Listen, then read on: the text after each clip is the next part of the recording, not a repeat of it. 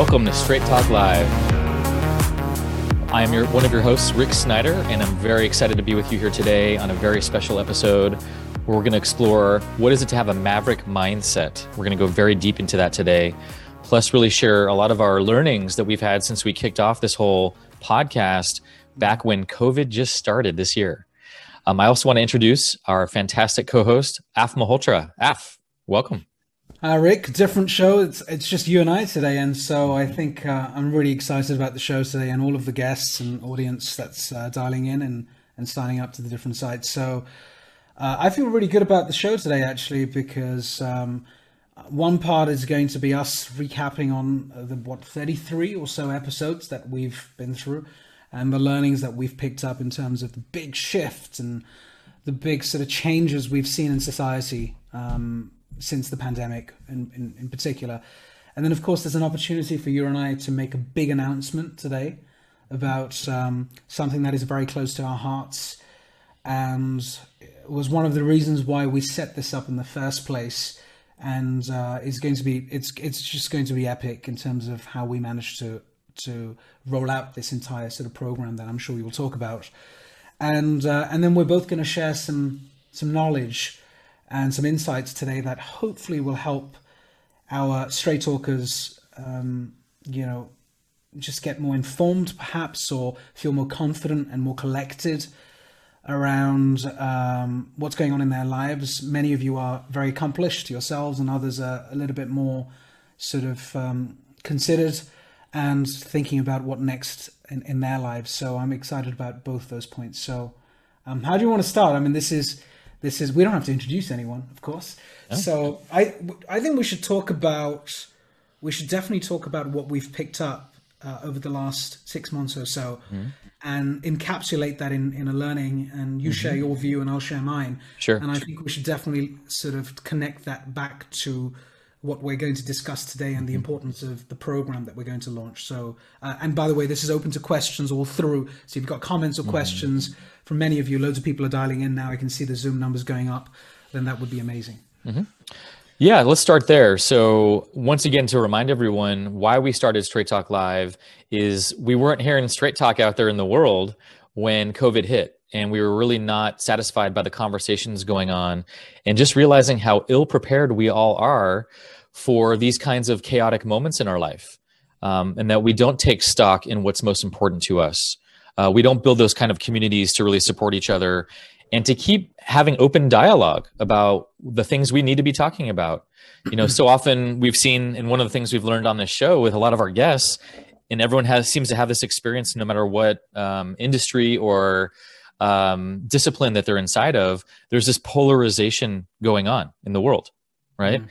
And so it's very rare to have real conversation, real dialogue about issues that actually matter to each of us. Mm-hmm. And so that's really the birthplace where Af and I were both super excited to say, wait a minute, if not us, then who?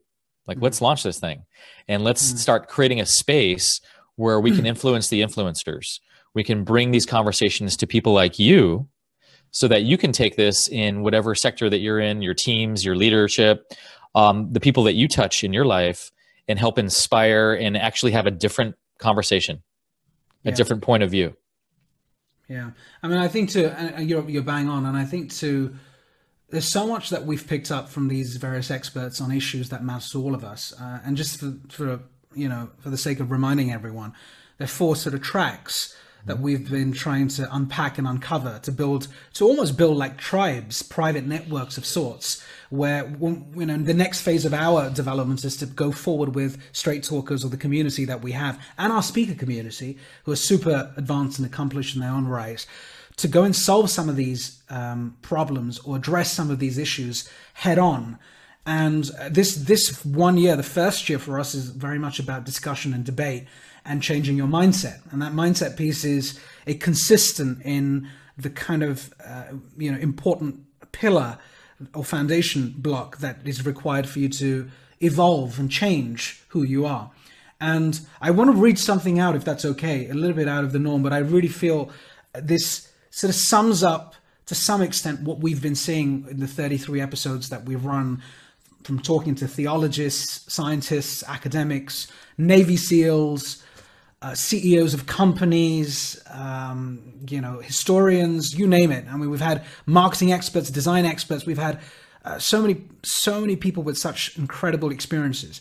So I, I'm, I'm gonna, I'm gonna go all out, and this is not ours. I'll tell you who it is in a second. But the title of this is related to what's been going on over the last few years in in the world, in business, in society, in in the way we look at the world. And the title is "So What the Fuck Happened," and it, this is how it starts. People are empowered to bypass public authorities, increasingly engaged in private networks, banding together around shared interests socially constructing their own facts, and finally, using a new collective, a new collective voice to make sense for each other. That is the level of seismic change. These are the paradigm shifts that are happening today. The, pand- the pandemic has only accelerated or catalyzed that to such an extent, but it's been going on well before it. And so, given we're going through so much transformation and change, it's happening to each one of us in our personal lives. Um, the job that you didn't have, uh, now you've got. Uh, the, the job you're, not, you're about to leave to create another opportunity for yourself. Um, opportunities you found that you never ever thought you would. It's like going back to Charles Eisenstein, sort of the, the visible, the invisible becomes visible right? Mm-hmm. A lot of things that were invisible to you have become visible now. And it also is coupled with a lot of pain and trauma many of us have been through. This has shaped our behaviors, it's shaped our uh, habits. I mean, in fact, we've created new habits. This is one of them. This is a form of knowledge and learning for all of us. And over a 90 day period, they say habits get created over 90 days or more. We've been going through this for nine months. Mm-hmm. Gosh, I don't know how many new habits have been created. And as a result, as a result of these new habits, disruption and change in society will happen. It'll happen in the companies we work for. It'll happen in the products and services that we buy. It'll happen in the big organizations who sell us things and influence us. It'll happen in media. It'll happen in government. And we're already seeing it. And I think it's, it's amazing that we started this when we did because we've been part of that change and, and in fact influencing it to a large extent. So, given this change, mm-hmm. I guess the big next big question is what are we going to do about it? So, it'd be good if you could talk about the the Maverick Leaders Program very briefly, and then we'll go into um, delivering some specific tools and insights for the audience. Mm-hmm. One of the things that we're most passionate about, as AF is sharing, is building community, building community of diverse thinking, um, thought leadership um, all the different uh, disruptive possibilities and ideas where we can bounce that off each other and learn from learn from each other and learn from the best. And so we have created what's called the Maverick Leaders Program, which we're going to actually share more toward the end of the of this uh, hour today. Um, and it's a free program. It's a community that's based in people like um, you and your colleagues and people you're inspired by to really drive these deeper conversations in the four pillars that Af has mentioned. So we're going to talk a little bit more about that uh, at the end of this hour today. Um, excited to share that with you. It's going to launch next week, the Maverick Leaders Program, December 9th. Um, but before that, we want to give you some value today in just some of our expertise around what are some of the tools that we have learned that are going to help propel you as a leader uh, navigating these chaotic times. And so, two of the most powerful um, attributes that Af and I um, are familiar with and have been using quite a lot this year, and it's been coming up in a lot of our conversations with previous guests on the show, is around how do you actually learn how to develop your intuitive intelligence to make better decisions, and also how do you influence? How do you actually enroll people and influence them in the direction that you want to go, in the direction that needs to happen, and listening intuitively to those conversations? Um, so that you can lead more more effectively through these chaotic times. So I'm going to start with just a little block on intuition. And I'm going to start with a framework. Uh, some of you might know this, the Cynefin model. And this is an interesting model that looks at different levels of complexity of problems that we have to solve.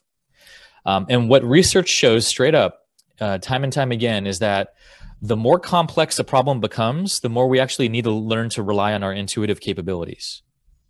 So when a problem is very simple, like, oh, uh, what's the best flight from Chicago to Tokyo on Tuesday to next Friday? We don't need our intuition for that. That's a pretty simple problem to solve. We just figure that out. We just use our rational thinking. When it comes to uh, deeper problems of complexity, like you're in a war zone and you have uh, bullets coming at you and you need to figure out where to move your team in a matter of seconds, and you don't have time to do number crunching on your data sheet, right? You don't have time to pull up the spreadsheet. Mm. That's reality and that's what we're all facing this year with COVID and market changes and political uh, uh, challenges and everything that we're facing this year has been crazy. And so, more than ever, we need to learn how to trust what's the noise and what's the signal to pay attention to and the noise to reduce. How do we figure out that ratio on the fly? So here's the Cynefin model is the first, if you look at the lower right here when it says obvious or simple, these are simple problems. These are things like um, I need to turn on my computer. I need to turn in my proposal uh, for the sale. Um, it's it's just very simple. It's like an IKEA manual where there's just one simple way to do it, right? And so they for these kind of problems, you don't really need intuition at all. You just need to follow the directive. And so, in a lot of uh, businesses, you're, you're, just making that one widget. That's what it is. Um, you don't have any variation or disruption. Now, when we get to more complicated uh, problems to solve, this is things like um, an auto manufacturing plant where there's a lot of different pieces in place and it's not as simple as just making a one little widget. And so you have to actually learn how to coordinate all these different moving parts. And in fact, if you're the leader, you're not going to be a subject matter expert in every single subject, but you still have to be able to manage and organize that um, the same similar goal to be achieved uh, like building a car. Um, and so in this case, um, this is where it's more the traditional hierarchy of a company that you see where it's more of a command on the top and the instructions and directives go down. It's very systemized and organized. Um, and there can be still be feedback loops up top. Um, but that's really how decisions are still getting made. Where it gets interesting is when you get to complex problems. And these are problems that um, are much harder to scale for. Uh, an example might be, you know, how do you scale customer service challenges, right? Because if you think about it, um, every customer sometimes is going to have a completely different challenge, and you're not always going to be able to scale and systemize that. So, how do you deal with these one-offs? How do you deal with these um, defects and these problems you've never had to come up with before? Or once again, even if you're in that war zone, um, you can't just wait until you give all the information to the top leader and then for that to come all the way back down to the people on the front lines there's not enough time to deal with that. And it's probably too massive of a, of a problem or a challenge. Um, and so this is where um, distributed networks and not just having a command and control hierarchy but actually empowering teams. It's like a team of teams model.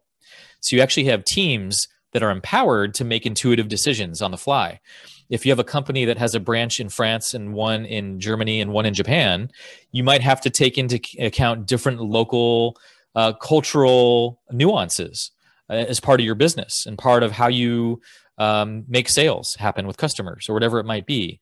So it's how do you actually empower these different networks instead of waiting for everything to go back to the very top and then decisions to come all the way back down because that's too slow when you get into complex problems. And so this is the bridge where really intuition is really valuable because you frankly don't have time. Lastly, we start to get into chaos. And we all know about that one if you've lived through 2020. We all know about chaos here. Uh, whether it's a market crash, whether it's COVID, um, anywhere um, social social unrest, anywhere where overnight everything is completely changed, and you have to board up your windows of your shop, or you can't afford to keep your shop on Main Street anymore because of these uh, chaotic crises. Mm. And so with chaos, the difference here is this is where you actually need to have focus groups in, in your team that can help you determine okay, what should be our number one priority? Because we can't take care of everything right now. So, what is our number one priority we need to focus on right now? And what are the priorities we have to drop and put in the back seat because we just don't have the bandwidth? We're in chaos right now we have to get really clear about what's the one thing we can make a difference on. And, and this is a little bit. That's a little bit. Sorry to interrupt. That's a little bit like a not to do list.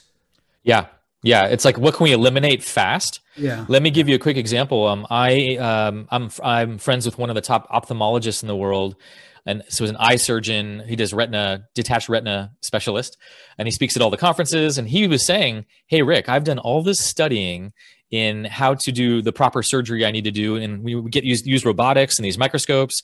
And but when I get in there, I put all that to the side." And I'm using my intuition in the moment of what needs to happen next because time is of the essence.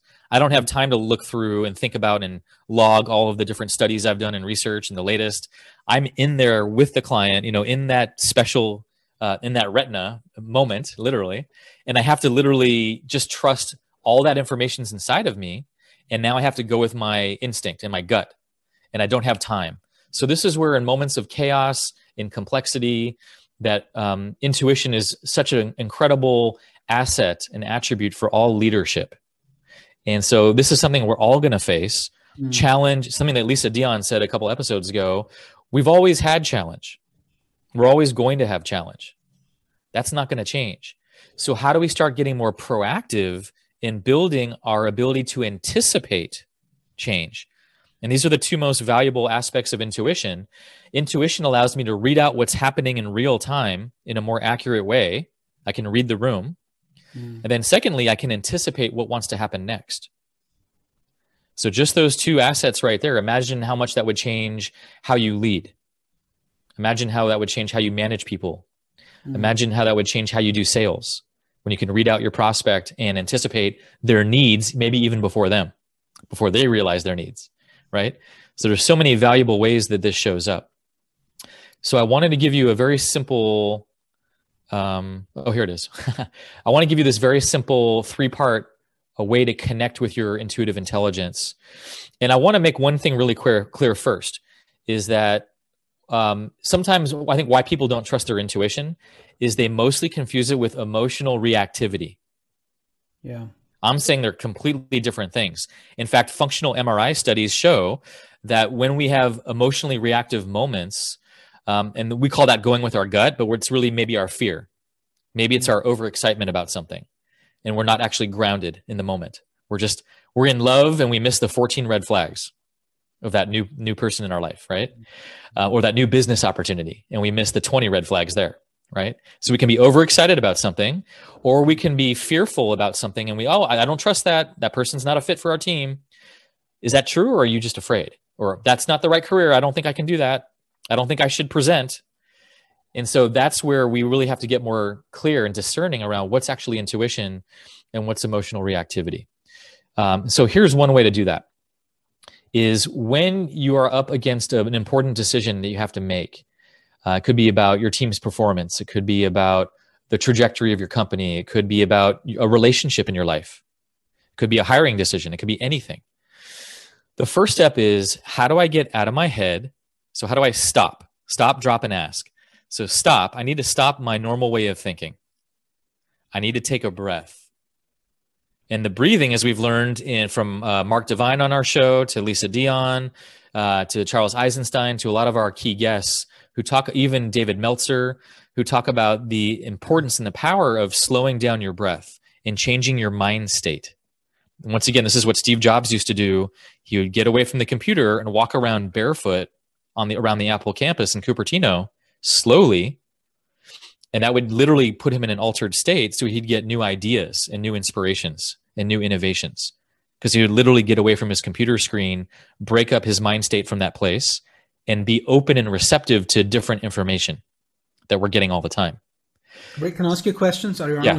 flow because you touched on a very important point which relates to the Steve Jobs example, if you think about remote working and virtual working today, what what we hear on the mm. ground, anecdotal information here from corporate workers in particular, is that they believe they're working. Many of them believe they're working much harder because they're staring at the laptop mm-hmm. and there's you know Zoom fatigue, Teams fatigue, Google fatigue, and they almost have to double down on proving that they're working really hard. So previously, they were actually getting away from the laptop from mm-hmm. the computer mm-hmm. and on the you know the corridor conversation or I don't know bad habit but smoking the cigarette in the you know downstairs somewhere or so on. And now they're sort of locked into this zone. Does that is is that kind of should we red flag that to say well if you're doing that you definitely need to change your setting, your environment, because the environment has such a massive role mm-hmm. to play in everything, in decision making and the state of mind in your psyche. What would you say to those folks? Because this has to be practical, right? yeah.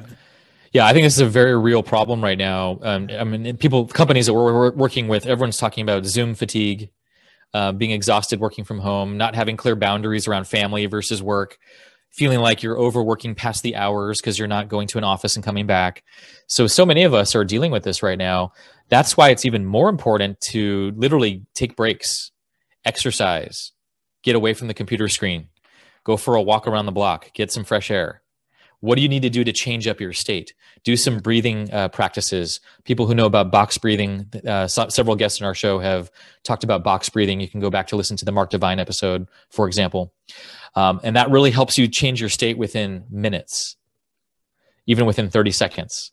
So that's what keeps you fresh. That's what keeps you innovative is literally taking these breaks. Um, uh, sometimes it could be getting up, stretching, whatever it takes. And also making sure your environment, you're not going to be interrupted as much as possible. You have plants, you have things that inspire you, maybe a beautiful art or picture in front of you as well.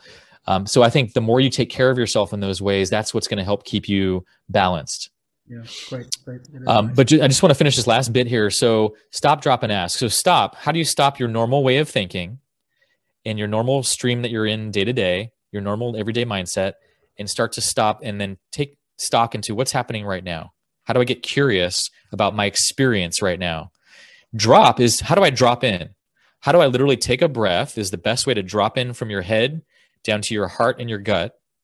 These are our, are the other two brains, the heart brain and the gut brain, literally, where there's uh, hundreds of millions of neurotransmitters in both of those areas. So, how do we actually come down into those centers and really pay attention to our full intelligence, our bodily wisdom, not just up in our head? So, how do we drop in, slow down, and take a few breaths here? And that's what helps me stabilize and gets me away from emotional reactivity. Because once again, I don't want to make decisions when I'm emotionally reactive.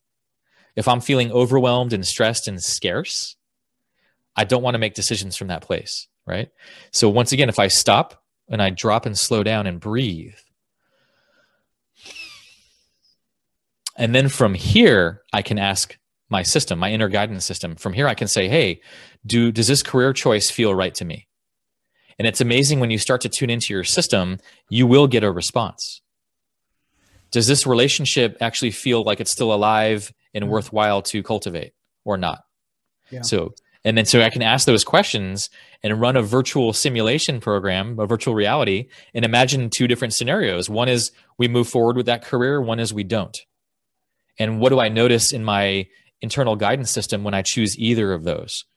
A lot of times we'll do a coin toss exercise with um, executives around a decision they have to make and they'll assign one side heads, one side tails, whether it's hiring this person as heads, firing or not hiring them as tails, and they'll flip it, you know, a best of five, let's say. But what I care about more is not so much which number wins, if it's heads or tails. It's w- what were you rooting for? What was your body actually telling you? Where were you feeling more open uh, and toward a certain choice? And where were you actually feeling closed or congested or numb and not feeling anything?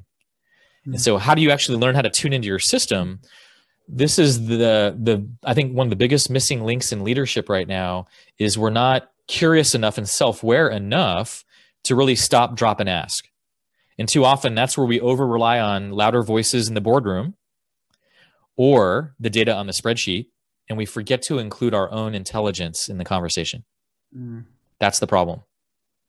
So when we can integrate the data with our own internal data, that's really where we end up making our best decisions. And studies show this time and time again when we can incorporate both. So I'm going to stop here. It looks like we might have a raised hand or a question. If you have any questions, feel free to shoot them on to me. And then we're going to hand it off to Af to talk about how to influence. So once you build your intuitive intelligence, how do you actually use that to influence people powerfully? So if you do have any questions or you want to raise your hand, go ahead and ask and on social media too, on Facebook and YouTube and, and so on. I mean, one thing, whilst we wait for the questions to come in, I think one very important personal experience I, would like to share. Mm. especially after I met with you, and we we met, you know, a couple like a year and a half ago actually, and you wrote your book, mm-hmm. uh, Decisive Intuition.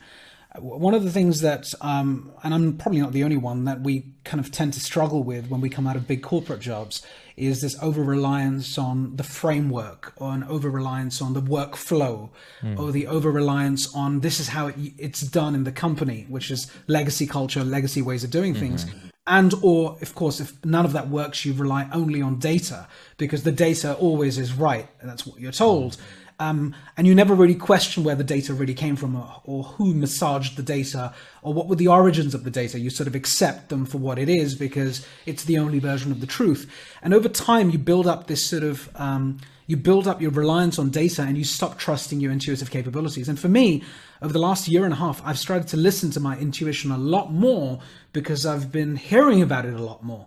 And I've sort of been curious, scratching my head, going, well, I, I do actually intuitively, I thought that was the right thing to do, but I, I ended up doing the opposite and I faced the perils and the downsides of it. Mm. And so the more I trust my intuition, surprise, surprise, the stronger it gets. Mm-hmm. The more I trust it, the stronger it gets. And the more precise it becomes. And it's funny how you build this really special relationship with your intuitive side, which allows you to be calmer, to be more relaxed, to not try and outpace yourself, mm-hmm. to not sort of fall over yourself, to not try and do too many things at the same time, and not fall into the the the, the you know the the mess of procrastination. Mm. Um, and it, it, all comes down to not being able to understand yourself, which I think you talked about in terms of self awareness. So I, I've had a wonderful journey myself with intuition. I know questions come in, so let, us let's, let's tackle that as well. Yeah, I have one question, and then we'll hand it over to you after about influence. So, great question from Facebook. Someone's asking a lot of what I feel with intuition is a negative gut feeling to tell me when it's a bad idea. But lately, I'm wondering if that's just fear holding me back. How can I figure out when it's truly intuition? It's a really good question.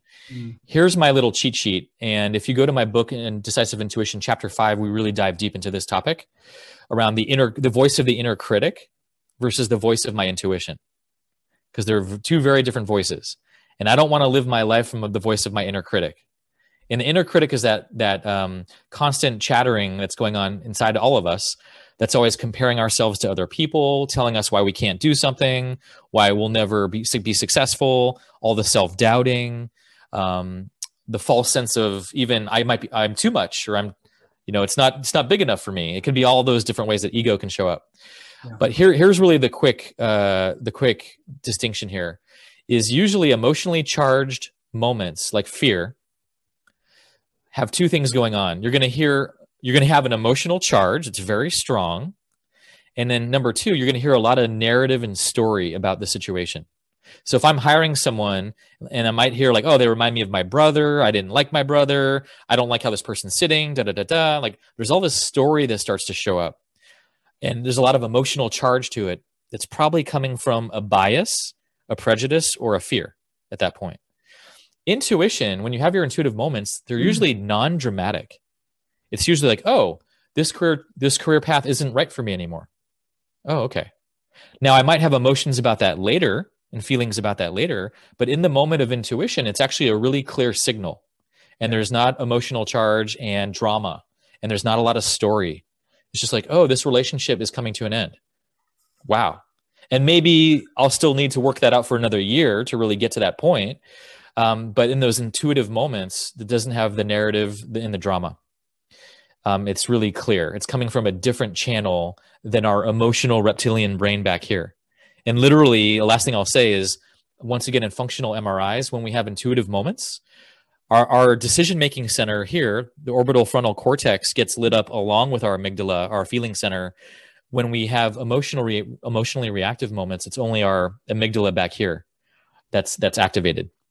So literally, our higher functioning center is activated in intuitive moments, um, and so that's really this whole myth of left brain versus right brain is not really true. It's really a bilateral process. It's a really an integrative process. Yeah. So if we're not integrating our body and our breath with our mind, we're not making our best decisions. On that note, let's talk about how can you use that to build more influence in the conversations you want to have. Af, let's have you take it over. Thank you. Thank you, Rick. So that was very compelling. Thank you. And I, I want to lead into a technique and a tool that um, I've been using myself for many, many years, and in fact developed um, on the back of a, a, bunch of mistakes and failures where I struggled to communicate um, what I was really feeling and thinking.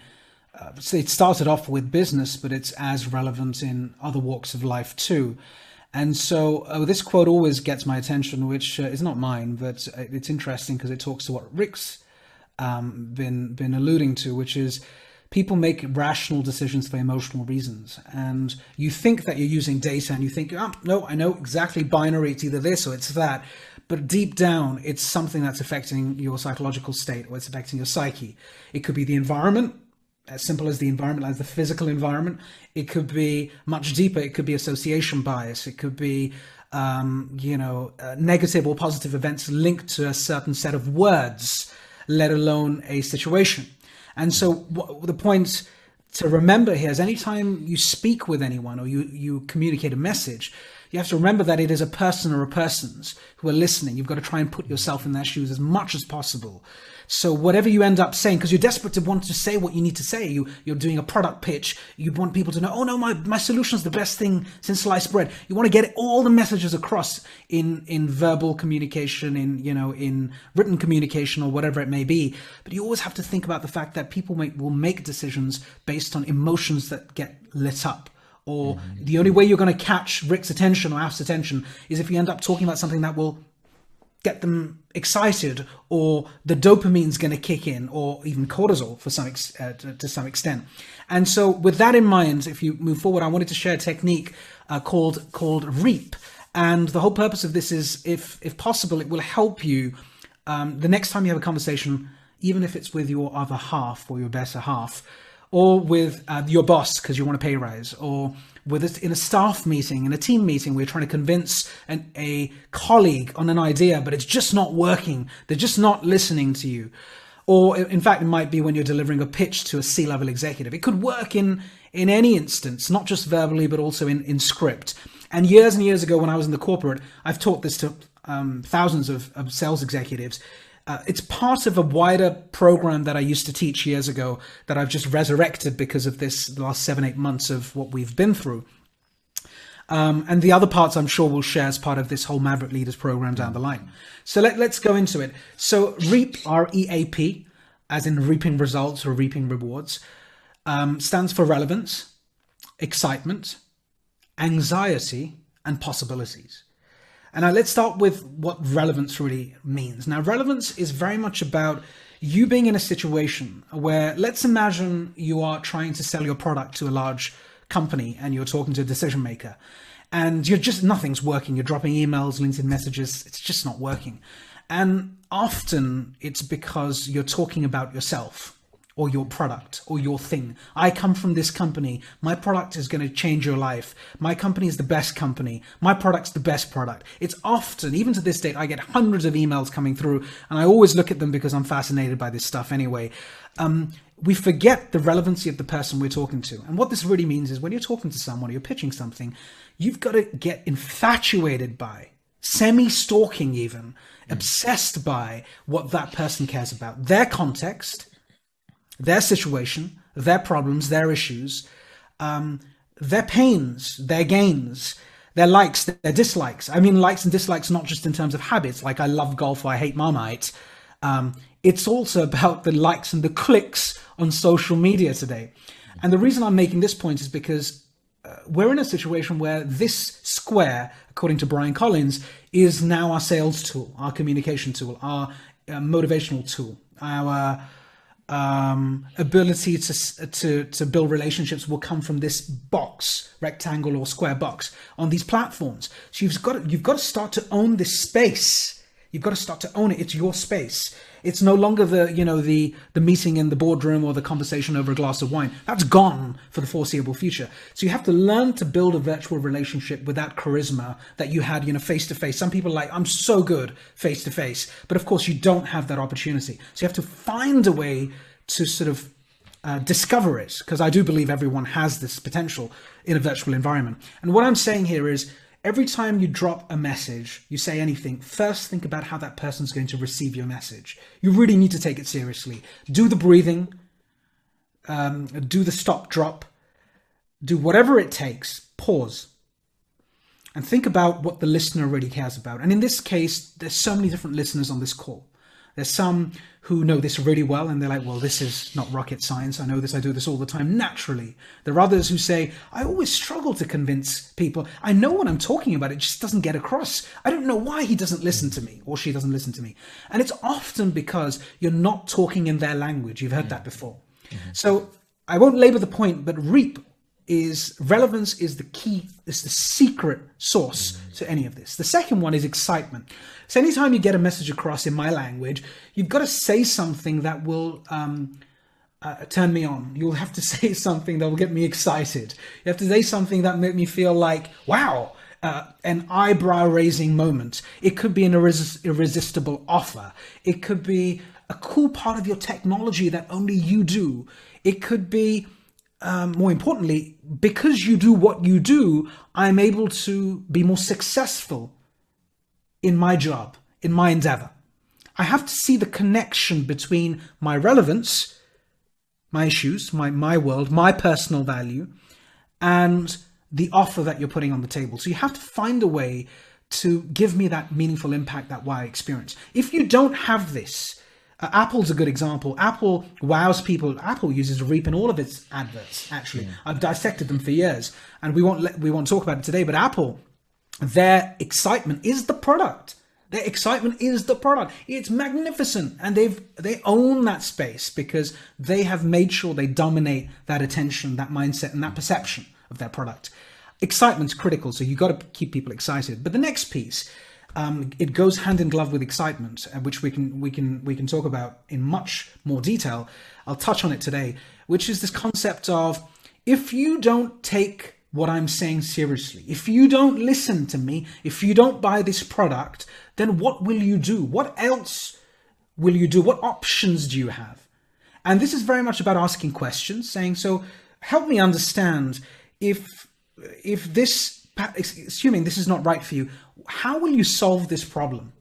Or what have you thought about as an alternative to solve the problem? Because you've accepted that the problem's there. Um, the concept of FOMO, fear of missing out, comes in. And sometimes that's very crude. It's just buy it now or it's going to run out. Scarcity. Right? You see that in all the offers these days with the retailers, especially Amazon. They're desperate to to get behaviors uh, on on side. And the what if scarcity VUCA situation, which is you know the vulnerability, uncertainty, complexity, and um, what's the other one? A- ambiguity. Mm-hmm. Ambiguity. So anxiety is very important in closing that message off, helping someone realize you said something relevant. Wow, it's like super exciting. Oh, if I don't take action right now, I could miss out on this opportunity, or or he'll go somewhere else, or someone else will have this. My competitor will have the product or service. And finally, you you end up with a situation of of uh, the next slide, please. Uh, possibilities you have to take people on a journey. You have no choice to take but to take them on a journey. And if you're able to deploy what I'm sharing with you today and it works in some way, then do let me know and let us know. But the P, the possibilities, is so important because this is you saying, look, because you did this, Af and Rick, uh, just imagine, just imagine what could happen a year down the line. Imagine if we could achieve this together. Mm-hmm. Um, think of yourself, the 3.0 version of yourself. Surely you want to be in that situation. Surely I want to be in that situation. And it's not about, this is not a tactical manipulation exercise. So please don't think it's that. It is actually a, a lesson in, in communication in life and business.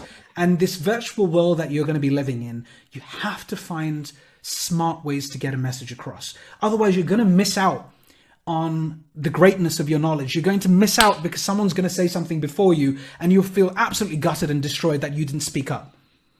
Um, so take people on a journey and create that inspiring vision. So that is REAP for you, R E A P. My final point is you don't have to follow the order of R E A P. It could be pair. It could be whatever formation based in the context. You know, you may be talking to your partner and you're like, this REAP stuff's not going to work. I'm going to go straight into excitement or I'm going to go straight into anxiety, or I'm going to go straight into possibilities. So um, I'll stop there. One question for you, Af. Um, yeah, sure. As a, from a sales context, for example, when do you know when to more press on the excitement side of things or the anxiety side of things? How do you assess that in the moment when you're dealing with a, a potential customer?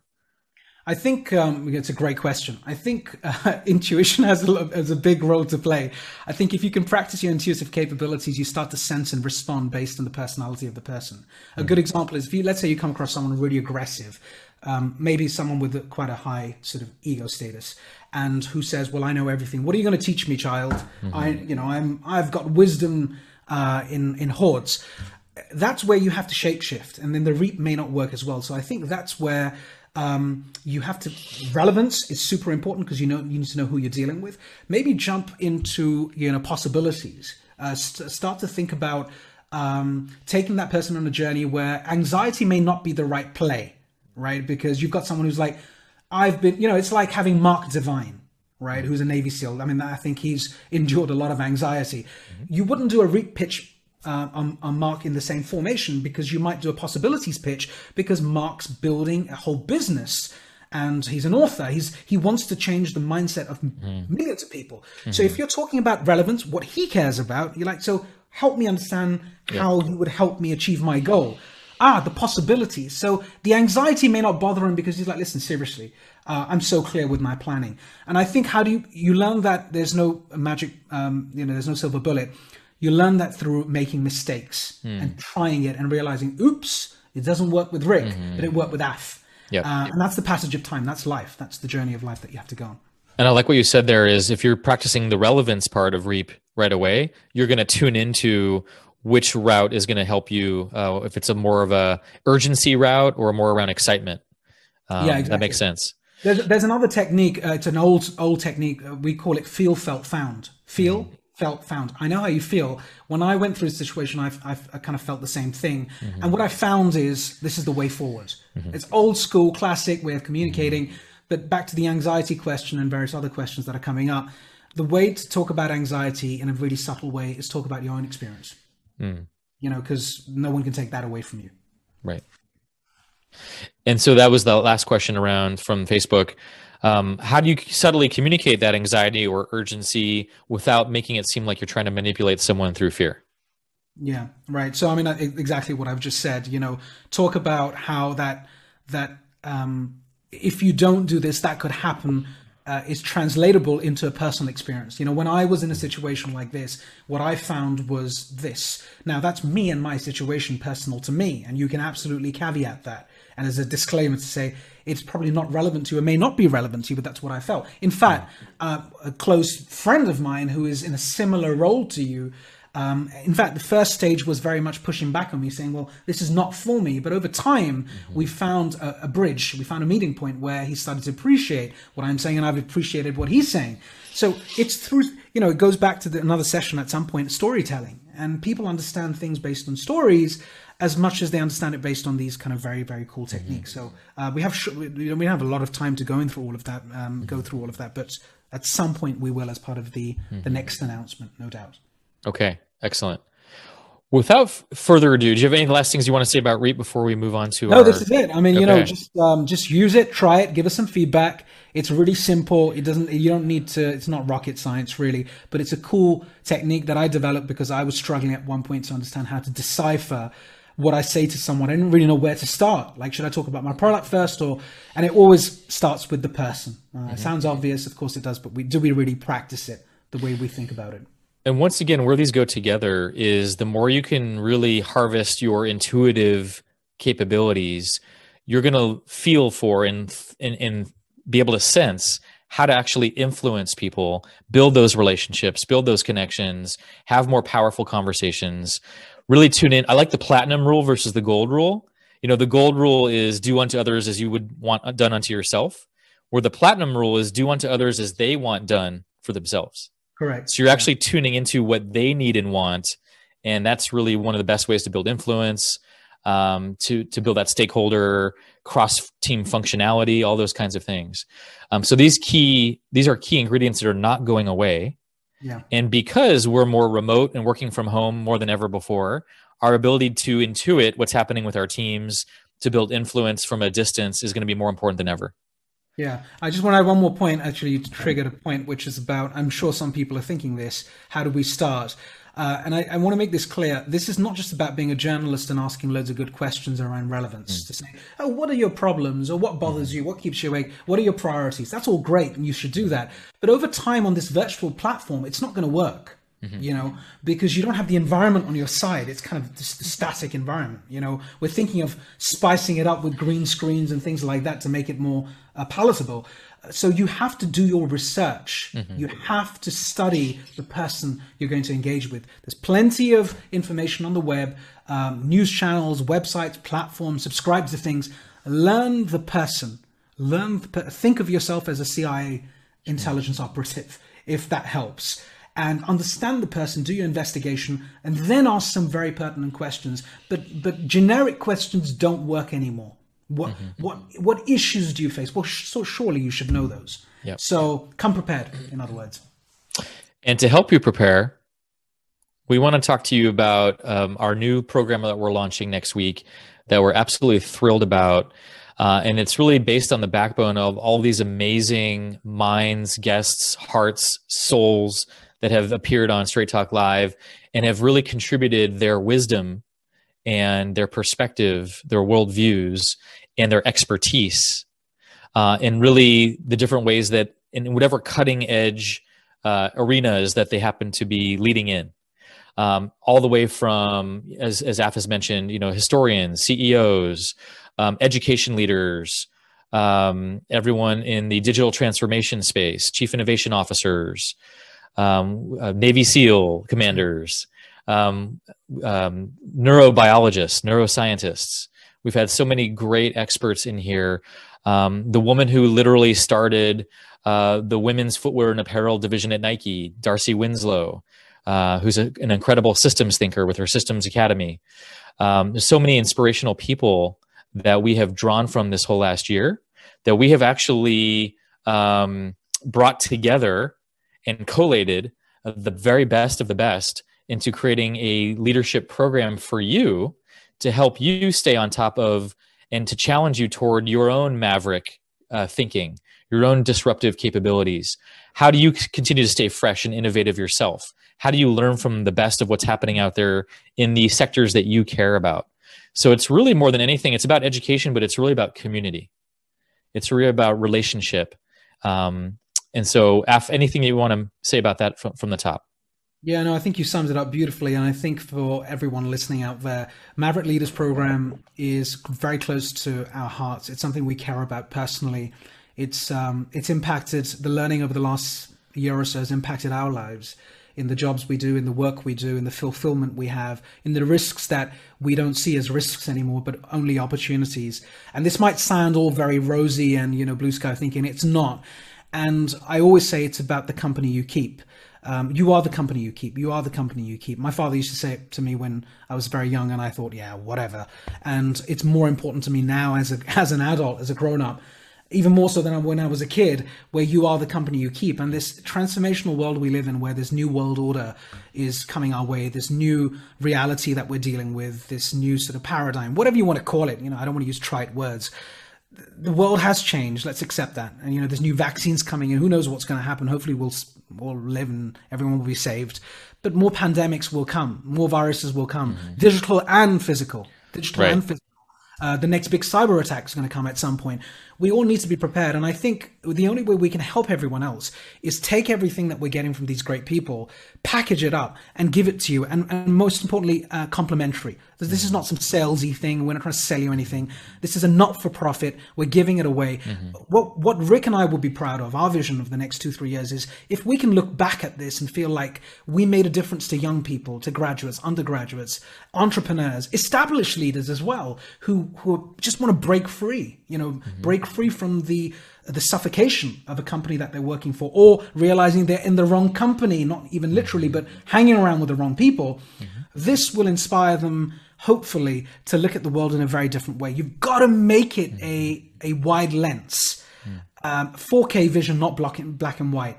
And I think Maverick Leaders Program will do that, and more details will come in it. So, um, all I'd say is please join up. Please share it with your communities. Don't keep it to yourself. Share it with as many people as possible on social media. Forward it out. We want people to sign up, and we'll tell you about the details uh, momentarily. And we have a fantastic team behind us. You know, Denise has been instrumental. She's a team member. She's put this together with the, the wider team, Sapna, um, with uh, Cam, who's our designer, with all these other speakers who've, um, who've helped us. Um, we had a social media um, individual who's helping us, uh, Daniel, who's just sort of moved on to other projects. So many people have helped us. You know, I want to thank my partner, um, you know, Minal. She's been instrumental in supporting me with this. Rick is like, you know, like a soulmate. You know, we've only known each other for a year and a half.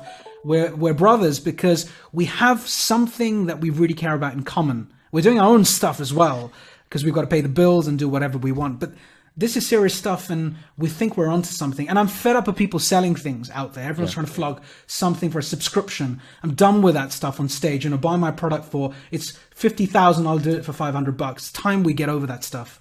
Um, find other ways to make money. Uh, and so, yeah. Know, so I just wanted to vent, rant. And, and one of the, one of the key themes here that I want to pick up on is leadership. This yeah. is really something that Af, you and I are so passionate about is how do we be the best version of ourselves?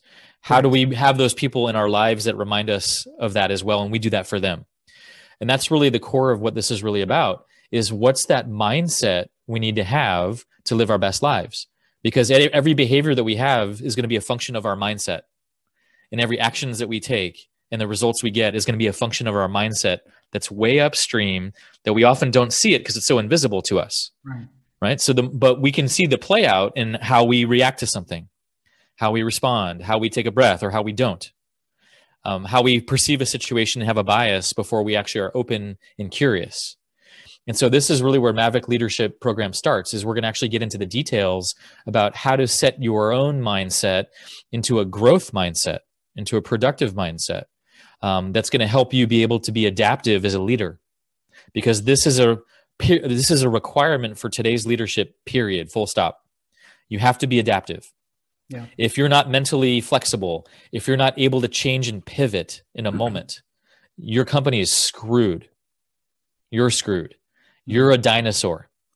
And so this is so important where how do we learn because it takes practice like anything. How do we learn how to be more adaptive? How do we learn to be more flexible? How do we get more self-aware so that we can make different choices? These are the kind of things that we're going to get into so that you can cultivate your intuition your decision making um, have more empathy, be able to tune into other people around you that are important contributors, uh, and have more of that innovative thinking. Yeah. This is Can one say, of the key components. Yeah. Can I say one more thing? Because I got a couple of messages from people before this around volunteering. Mm-hmm. Um, because we're doing this as a not for profit. Mm-hmm. If you believe you can learn more by being part of the crew, uh, I mean, I'll give you an example of our, our designer, if, if, if he doesn't mind.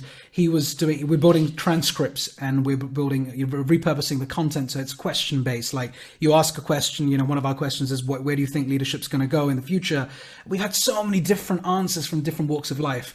And, um, you know, the designer uh, said to me, Hey, Af and Rick, I've actually, although I've been working with you for a while, because I'm editing the scripts, it's changed my life. It's I've immersed myself in the content again and again and again. I probably know what Lisa Dion's saying, or I know what you know um, David Meltzer or uh, Martin Ectors from from the insurance company is talking about because I'm editing this stuff. So uh, it sounds really odd here, but if you do want to be part of our mission and our movement as as opposed to just turning up to the sessions, which is fine. And you want to volunteer and be part of, I don't know, the social media side or, um, you know, uh, scripting some of this stuff mm-hmm. or the, the curation of speakers, we'd love your support because we need all the help we can get to make this a success.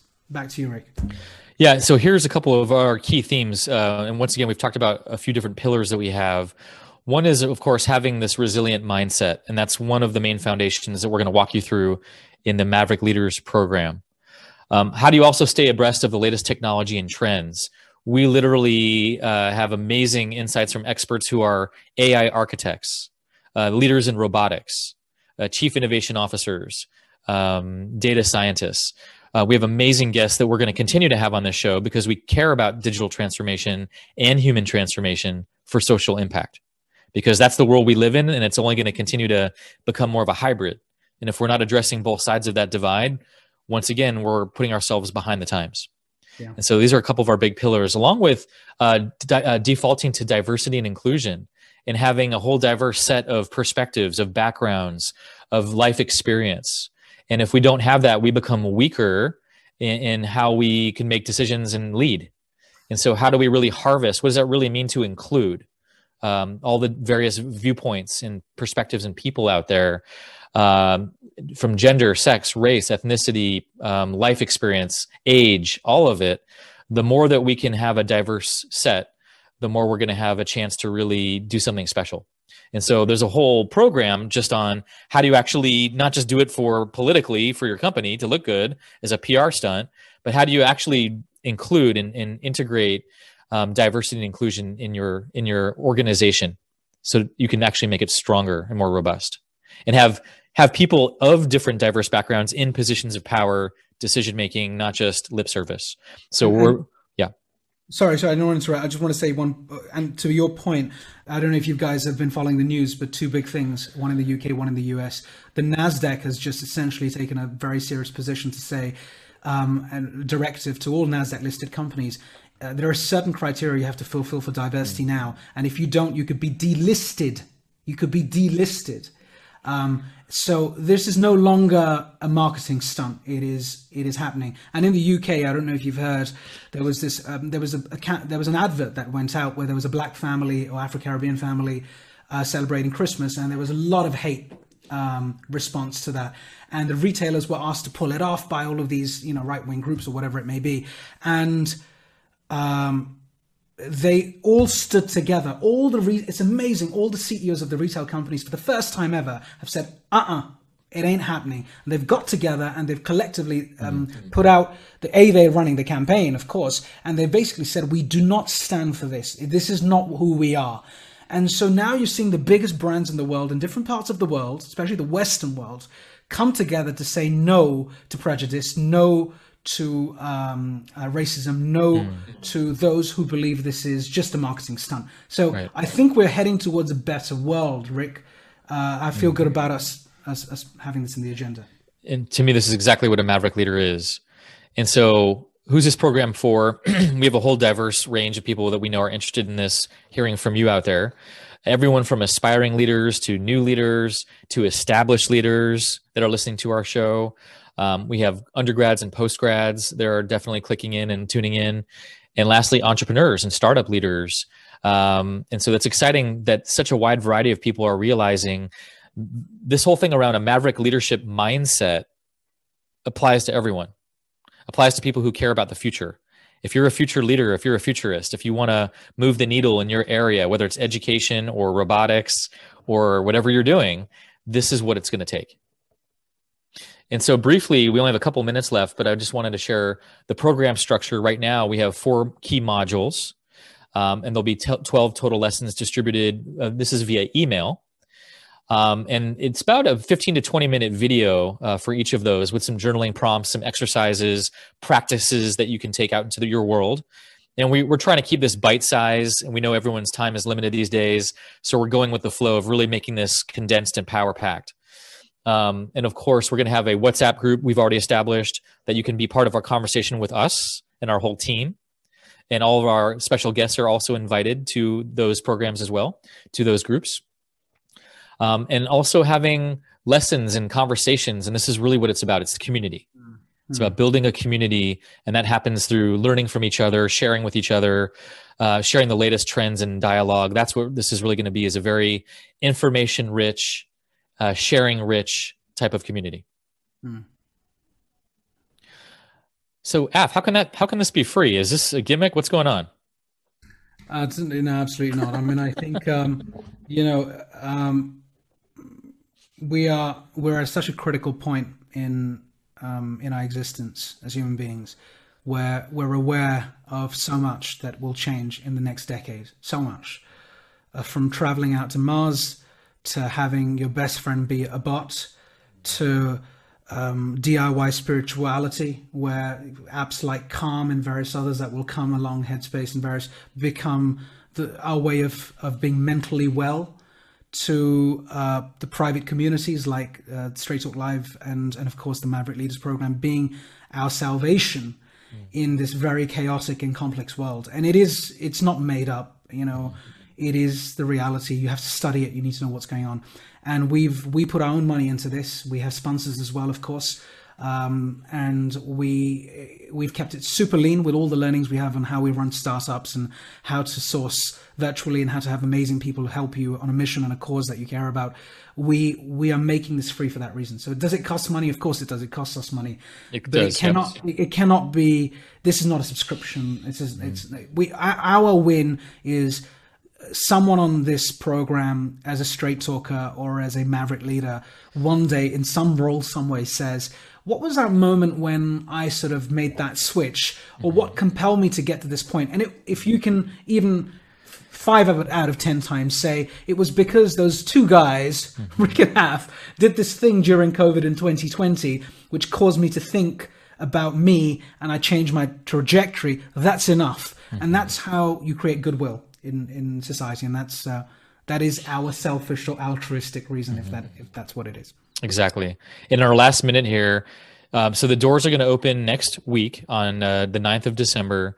And if you want to join the waitlist, this here's where you go. Just go to straighttalk.live slash MLP. So straighttalk.live forward slash MLP. You can sign up and you will start to get uh, on our email list as well as access to our landing page right there, which will give you all the information that you need. And you can always ping us at info at straighttalk.live if you want to ha- ask any questions about the program to get more details. But I want to thank you again, Denise, Cam, Sapna, Daniel, and especially you, Af, our whole team for pulling this off and creating an amazing program that's going to be a benefit for all future leaders and current leaders. So I want to thank you all. And then last next week, this is our last uh, announcement. Next week we have a very amazing uh, futurist himself, Jonathan Raymond, CEO of Refound, someone that I've known for 20 years, has been a good friend of mine, someone I work closely with, and we're going to talk specifically about people development as the core purpose of business and what that really means and how you actually do it. So it's going to be very exciting next week, same time. Thank you all for tuning in. Maverick Leaders Program. Sign up now. StraightTalk.live forward slash MLP. Thank you.